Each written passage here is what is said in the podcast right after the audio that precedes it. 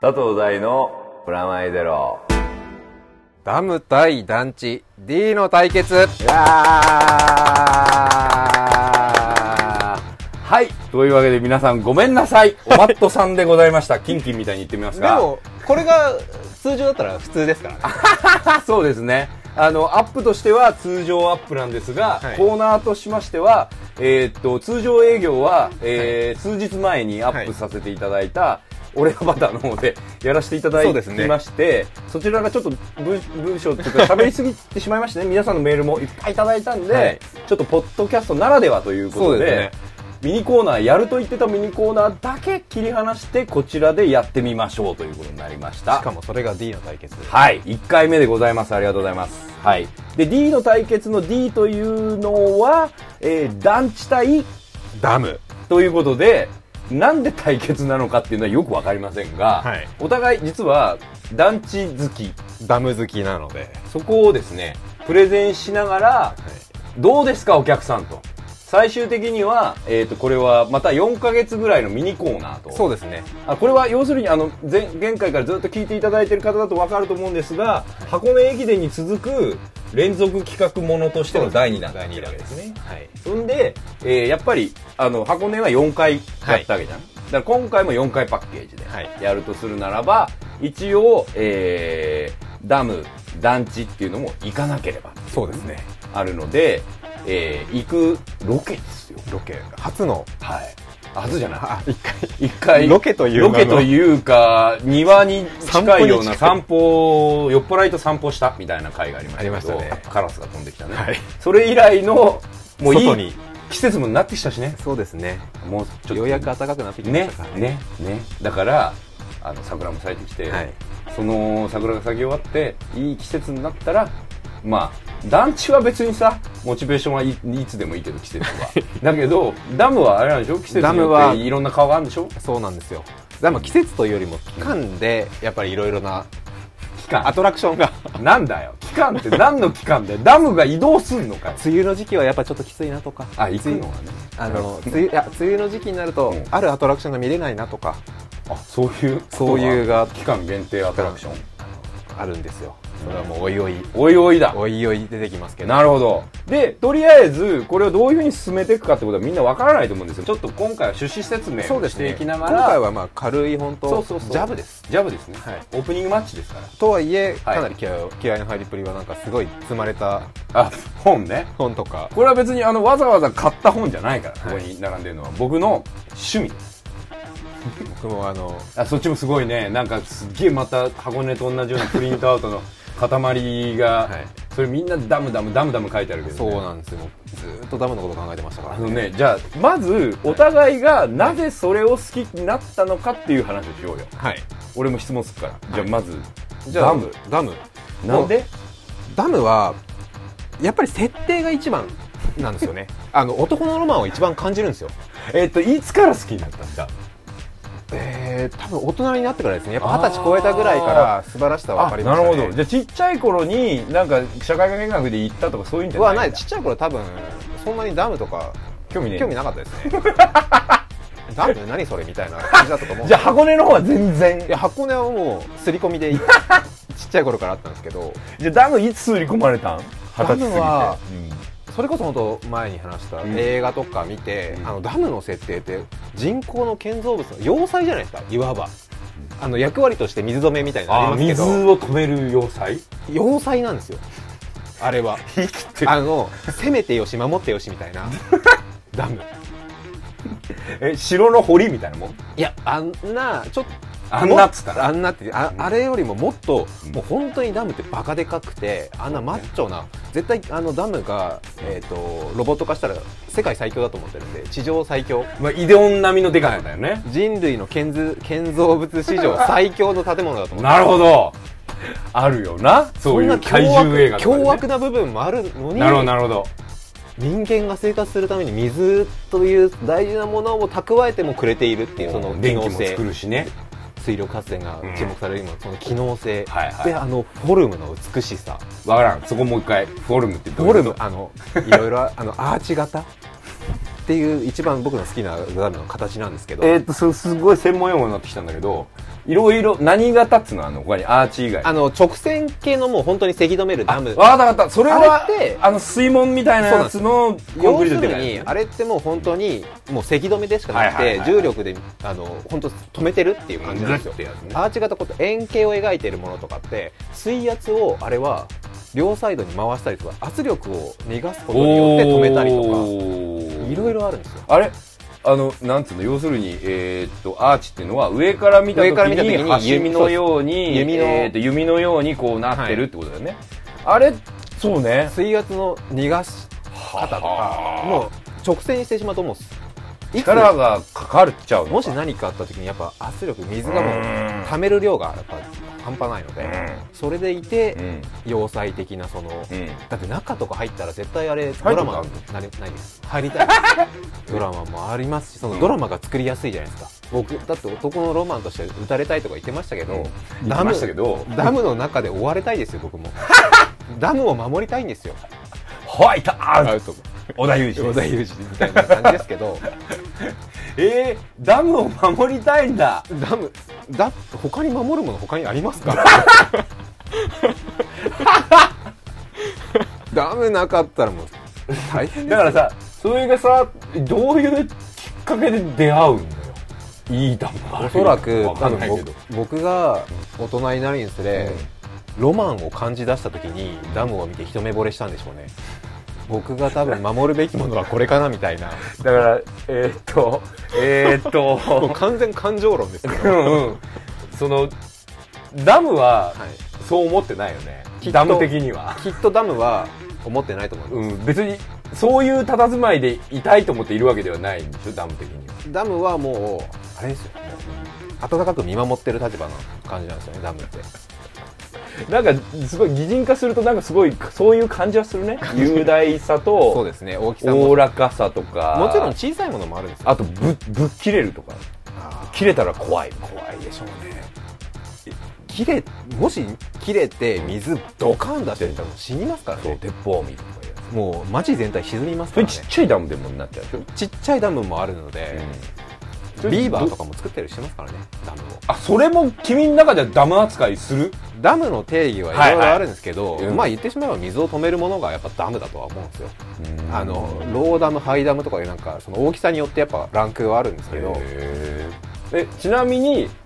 そのローダム、ハイダムっていうのは、えっ、とどんな字書くのもう普通にハイダムローダムっていうカタカナでハイアンドロー、ねはいそうですあーはいはいあの要それははダムの大きさでそのたいなんつうの高さ抑えているはい高二さですつ、ね二二あのなんつうのあれ地面からの高さですね高さはいあれなんつうのあの抑えてるもの自体のことなんつうの石石っていうんだもうダそれムにあれがもうダムなので存在がああれのことをダもムうダムですはいあの板っぽいなんかでっかいあのそうなんだあの水を窓のない抑えてでるかいビもルのみがたいなダムですダムなんだであっちこっち溜まって貯る水池ですからあっちはほダムはもうほーせき止めでしかない僕の事象で言うとあれ全部あ水全部もが全部含めてダムだと思ってたダムはもう支えるものですねははちなみにダムの語源みたいなダムの語源は英語やっぱらしいんですけどでもおそらくなんですけど、うん中世のオランダ語から発生したものと考えられてるらしいですまたオランダ来たよ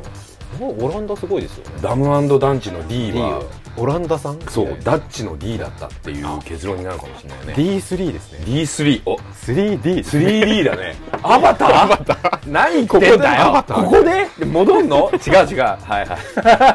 しかなもるほどね。ダムは、うんあの人類がやっぱ生きるために作り出したものでもう本当うんうん紀元前、もう2000何百年前からダ2000あるのでだってやっぱ水をためないといけないじゃないですかあでのも本当に当時は本当岩とかを詰めたりとかしてあるねあるね。そういうせき止めてるうんものなのでどういうのが君の好みないろいろあるじゃんか、それで言ったら今、はい、ロ僕はやっぱ肺でかければでかいほどやっぱー出た。男のロマン的に男のは、守りがいのあるでかさってことあのその中を駆け巡れる大きさとあとは風光明媚な外観あーそれはやっぱルックは建築的に違ったりす違るいますね要するにその何で作るかと,、えっとその場所によって作る作れるものと作れないものもあるのでおうおうだからアーチ作りてえなっつってもここ作れないもの地形だとアーチは作れんとかあるので結構やっぱあとはコンクリ素材だったりとか、やっぱ大きければ大きいほど水の圧力も大きいのでそれをどうカバーするかっていう力学的な考えとかもあるので一個一個のダムでやっぱ全然もうダムは同じものが2つとないって言われてるのであ来たまた名言これは量産型ダムっつうのはねえなないんですもう一個一個その場所に例えば地面が緩ガかンっダムみたいなガンダムですあガンダムよりも量産型できないですからねあそうかガンダムガンダムアレックスと量産型かありますから まあマーク2みたいな形でゼータガンダムみたいな形はできますけどうんなるほどね地面の緩さとかにもよって変わってくるのでゆるさっていうあの地面が結構土地が土がやっぱり緩かったらああダ吸メいだったり込んじゃったりするってことかぐずぐずってなってそうですははあと下に何があるかとか、うん両サイドを支えるときにどう支えるかとかやっぱありますし基本的には山間部の、はいえー、と山あいのすり鉢状になっている場所をせきせき止めようっていう計画をするってこと基本的に多分ダムができるときはやっうぱんさん、山あいのその川の上流を、にあったところうを、んえた町がやっぱ沈んだりもするっていうのは、やっぱ水が止められる水があるっていうのが前提で、そこをどうあのその川の流れを作ってそのうまく水の調節ができる場所を作るか、うん例えばダムが小さすぎて貯水量が多かったら溢れてしまうとか、じゃあまず何年もかけて年間降水量とかそういうのリサーチするってことしっかりとうんリサーチをしてそのダムが作れる環境なのかっていうのをリサーチそうしだよてねから、じゃあここでどう作りましょうか、うんもしもう掘らなければいけないんだったら掘りますし、うん町を埋めなくちゃいけないんだったら掘る、でもしかすると何百年後にはそこがもう干上がってしまう可能性もあるので、そうだねすごい渇水するとはい埋まってた町が見えるっていう、あありますねああいうとこすごいロマン感じるんだよねあれは特に昭和の時は、もうそのままやっぱ埋めちゃうとかではなく、あったあものったまま水溜めちゃったそう溜めちゃうので、うん、だからそこがなんかちょっとロマンあるよねそうですねああとはあのさっきもちょっと話題に出たアトラクションという意味では放流ダムから水がやっぱ交流うんそう水が出るとこはやっぱそれあれだよねあのなんつうのこうピークタイムだよね見たいですねダそのムダムダムの一番の見せ場ですそうだよねダムカルチャーの中のピークタイムそうですねそれだってなんだっけダムビデオ的なものはそこがピークタイムでしょやっぱいやダムビデオはもう全体的にもう俯瞰 してみてその中の一つのやっぱ見せ場としてあるああるぐらいだへえでその放水放流はい放流放流放尿っていうの 放流、はいっていうのはどういう時にやるあのやっぱ水との関係で一番その溜まる前に出しておくとかじゃあ決まってやってるわけじゃない決まってやってます、あの例えばこう何時にやる何時にやるとかあーそう何月何日にやりますとかダムによってはネットとかでこの時間にやりますっていうおおじゃあいいけいけるいけますいけますじゃあ団地ははいどうでしょうか団地はだって僕生まれたのが団地なの生まれたっていうか生まれたのは違うんだけど、はいあの島根県って別のところなんだけど、育ったものは、えっ、とねいつだろう小学校に入る前幼稚園の時に団地にじゃあもう物心ついたそ頃うかそうらそうそうそうで団地に住んでいて、はいその団地っていうのがねその要するに自分たちの世代にしかないものだってことに気づいてきたんですよ今ではないそうで今新しい団地って作られてないんですよ、はい要するに公団っていうものが作ったもののことを大枠で団地と呼んでるんですけど団地はいくつかの呼び方があって、はいそれは工場工業団地みたいな言い方で言うと、別にいわゆる、えー、と人の住むとこがいっぱいあるっていうものだけじゃなくて、はい集合している場所みたいな意味はいでも使われてるんだけど、まあ、この場合ねはいこの D の対決の場合はそっちは置いとくことにする、そっちの団地は置いとくはい代わりに、えーえーと昭和、えー、と30年代はいかなぐらいから立ち始めたい公団による建築法ではい5階以上の建物を建てると、はいえーそこはエレベーターつけなきゃいけなかったんだ、昔は、はいそれは法律ね、はいそれで5階までで抑えて、はいエレベーターを作らなくても行けるっていう議員のところで作った住宅高段が作った住宅っていうのが、大枠で言うと、みんなが思っている団地萌えとかの団地って呼ばれてるもの。で、それが30年代から5、60年代まではその流行りで来る。はいあのーで、あ、5、60年代になっちゃうと2000年になっちゃうから、えっと、30年代、40年代。はいまではそれでいくんだけど、50年代に入って、えーいわゆるマンション、はいまあ、要するに高層団地っていうのが、はい高島平的なだから高層団地とマンションが違うんですかあマンションっていう呼び方は、はいえーっとね便宜上カウンターでつけて公団っていうものに対するあーはいカウンターなの、要するに公団っていうのは民営化したものがマンションあ民営化してないマンションもあるわけ、はいだけどそのいわゆる民営化してる、えーっと回数の高いものはいに関しては、あのマンションと言いたい人たちがいるわけその土地持ってる人たちが、はいマンションって言いまたあい、ディスコとクラブみたいなもんそう、うん、そう、うん、いい例え。そう、だからそういう言い方で言うと、高層団地っていうのは、要するに6階以上のはい建物にした場合はエレベーターつけなきゃいけないっていう意味で言うと、40年代から50年代にかけて、高島平から始まる高層団地っていうののブーム、ムーブメントが起こって、ブームが起こって、そこから次のステップとして、マンション、オークションっていうのにつながっていく。要するなにる、ほど集合住宅の歴史。はいがそのの原点としてあるのが団地、まあ、だから団地の原点は実は僕は江戸の長屋だと思ってるんですよああの日本人の感覚になぜここまで団地っていうシステムがあったのか、あある世代まで、はいそれは段階ファースト段階ジュニアっていうのが、い、わゆる団地世代って呼ばれてるものなんだけど、僕はそこの中のうん団地出身っていうことで自分がその原風景としてある団地っていうものにやっぱ興味がうん自分の中であった団地ってじゃあ公共事業だったそれは一番簡単に言うと東京ないしは、はいまあだから要するに戦後だよね、はい1920年代に団地なる集合住宅っていうシステムが、、はいわゆる、まあ、例えばルッコ・ルビジェっていうすごい有名な人たちが、えーとね、輝く都市とかな、そういう論文とかで1920年代に集合住宅っていうシステムを、あの提示するんだよね建築家のムーブメントとして、それはロイド・ライトとかもそうだけど、そういうムーブメントの中であの日本に転化していくんだけど、はいそこは、まあ、黒垣賞とかもはいそういう、うんあの住宅、はいパズル住宅とかそういうのをいっぱい提示していく中で、一番シンプルにそれを作らなきゃいけない時代が来た時が、要するに高度成長期だったんだよ要するに焼け野原の上にはいみんなが東京に来る東京で働こうと思うということはベッドタウン的なものが必要になってきて、その確一化したシステムを作らなきゃいけなかった、要するに団地っていうのはあのね都市計画なんですよ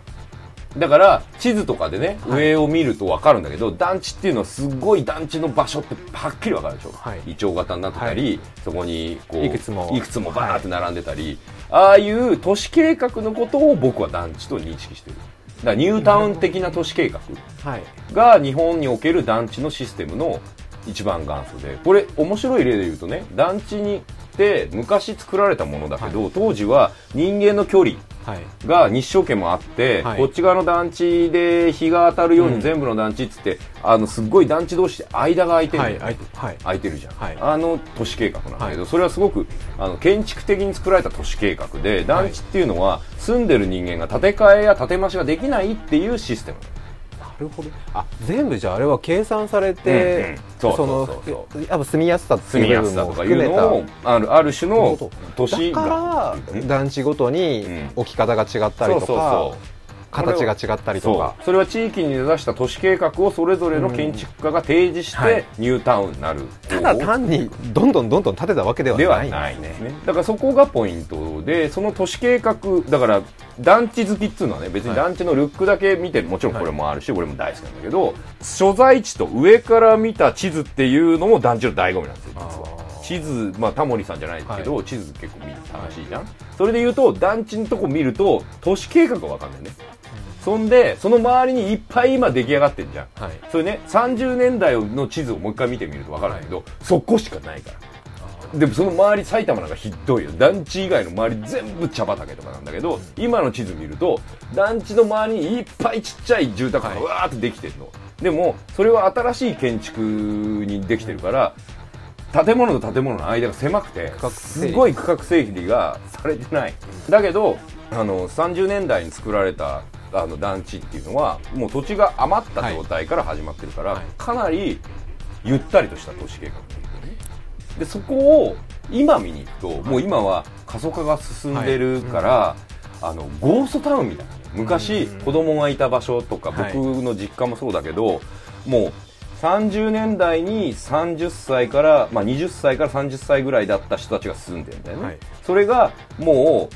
今でも住んでるで団地っていうのは2種類パターンがあって賃貸と買うっていうパターンだと、買うだのパターンだと、は買い終わった後どうするかっていうと家賃払わなくて済むけど、建て替えとかそうですねできないリわフけォだしームだけリフォームだけなのねでそれを転売しようと思うと例えば2000万で買っても500万以下なの下手するとね売る時に30年すると、はいそれでいくともうどうしようもない建物なのうん今あの老朽化が進んでうん壊すしかないはいで壊した場合どうするかっていうとその6階以上の建物を建てて、はいあのなんだろうリスクヘッジしていくだからそこに住んでる人間が例えば500人だからこのぐらいの家賃しか取れないとしたら、それを倍あー10階建てにしたら、それが、まあ、1000人弱ぐらい住めるようになるとするならば、はいそれで家賃収入を上げるっていう建て替え建て増しをしてるのが都内の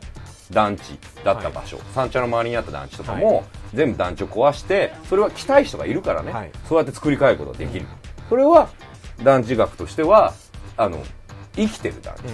でそれに比べて死んでる団地っていうのがあって要するに地方とかベッドタウンとか、まあ、はい埼玉や千葉群馬神奈川にあるんところのニュータウンでもいいしそれは関西圏でもいいし、はいどこでもいいけどそれはもう住んでる人間そこに住みたいっていう人間がここの全体より減っちゃってる場所だから、はそうなるともう建て替えても建てましても、はい住む人がいないから買ってようと思わない、うんたただ存在してる場所で,、はいでしかもそれぞれ買ってたりすると、はいその買い戻さないと全部買えないはいそうですそうなってくるともうどうしようもないものとして残うっんてる、なるほどそのどうしようもなく残っているどうしようもなさをすごい愛してるこれわかりますそう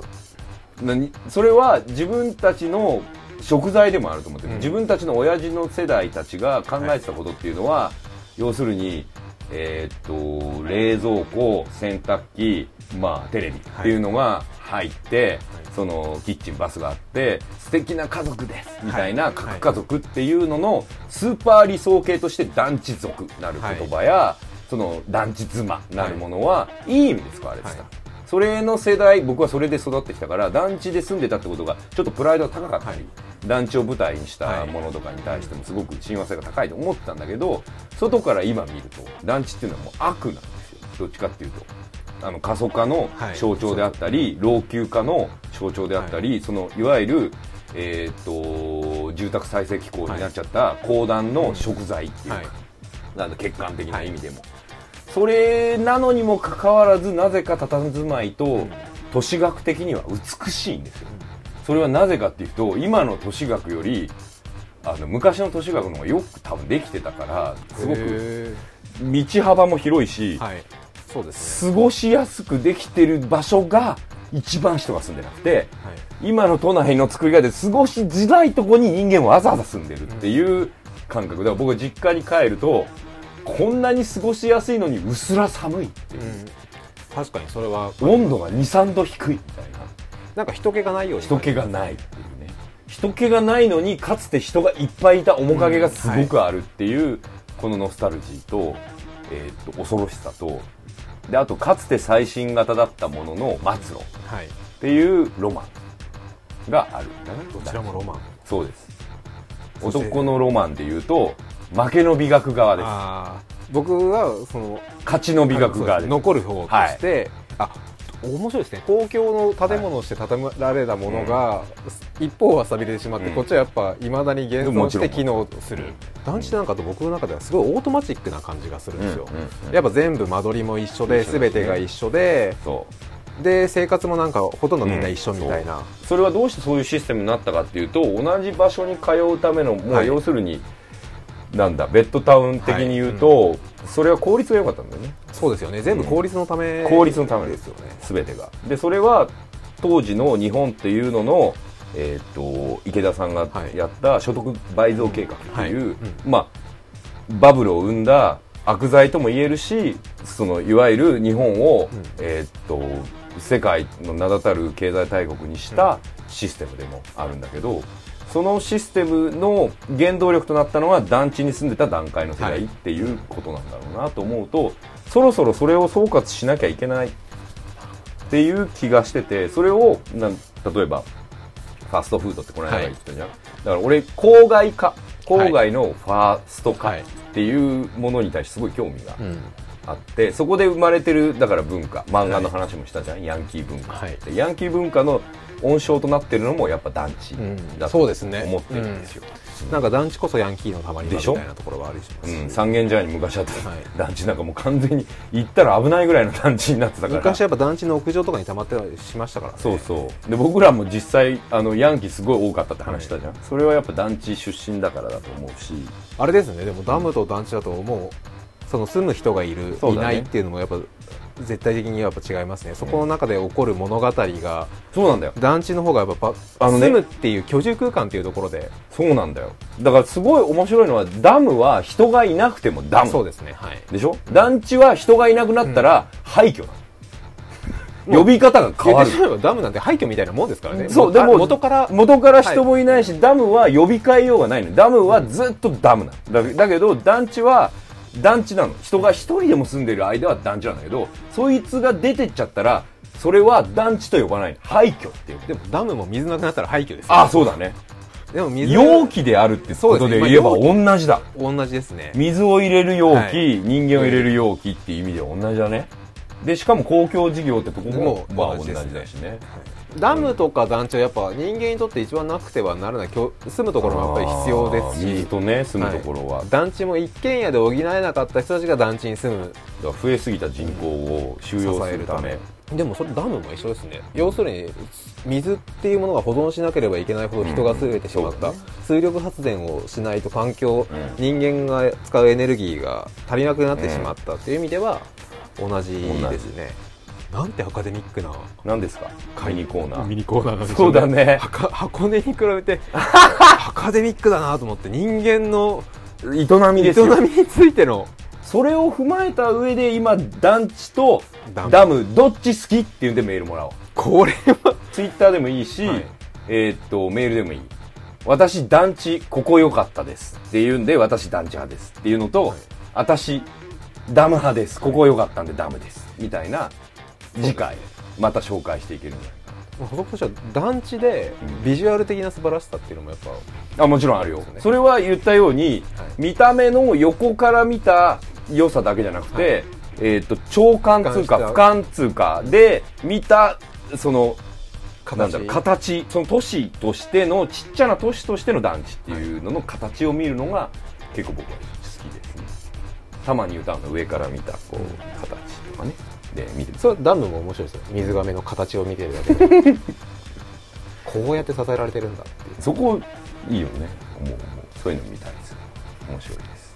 それはあの Google マップとかはいそしてあの団地好きになってくれた方にはあの大友克洋の名作「ドーム」をぜひ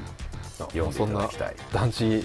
フレーバーな、団地フレーバーですこれは僕が住んでいたような団地の今を描いてる要するにね不思議なもんでこのドームっていうのは書かれた年代は83年なんですけど、もう今を予言してるようにじじいとか過疎化してるような、荒廃したというかそうの今の今になっちゃった団地の感じをはい、なんか予言してるうん、この当時の団地ってそピークですよねんな団地じゃないはずなの、要するに家族が住んで核家族だけど一人っ子とか多かったりするけど、素敵なお家ですっていう華やいでた頃華やいでた頃なんですよあの傾向として言うならばあの素敵な家だなという感じの場所の時代だったんですね団地こそ団地こそ素敵だというこういう時代だったにもかかわらずドームではおじいちゃんが一人暮らししてたり家族が一緒に飯食ってるシーンとか一個も出てこないんですよそんな感じはい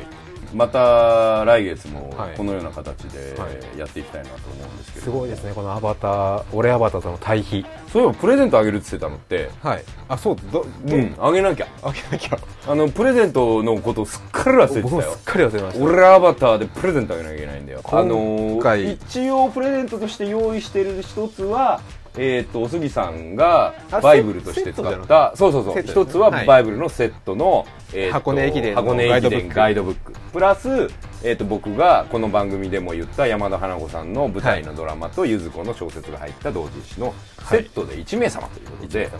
俺アバターの俺アバター悩みますねどなたに結構俺あたしアバター好きよああそうですねあた最後にうん出てきた新鮮なそうプラスちゃんと俺アバターだったよねそうですね私アバターだけどトルクマルトのうん僕は声を押すなじゃあ今回このあで決めてっつったのに俺が押しちゃったらダメじゃんいや全然ミトンマトンさんにあげますかはいわかりました神奈川神県の奈川県にお住みの、えー、ミトンマトンさん俺アバター対象ということで私アバターに決まりましたありがとうございます、あと皆さん本当にえそうですねメールいろいろアバター Twitter ありがとうありがとうございましたまたねなんかいい映画とかあったらそうですねこういうのもやってみたいなと思いますしまあ映画だけに限らずねまなんかあひとまず D の対決の方はをい今や募集はしてますので、うんとりあえず募集としては今までの話を聞いてどっちっていうこの話を聞いて選ぶのもなかなか難しいかもれない難しいと思うんですまが、あだあのファーストインプフレァッーシスョトインンでプレッションでどっちの D に乗るかとまた来月もぜひ楽しみにはいしてくださいはといいうわけで、今月も佐藤大とプラネット杉山がお送りしましたではまた来月来月ですありがとうございました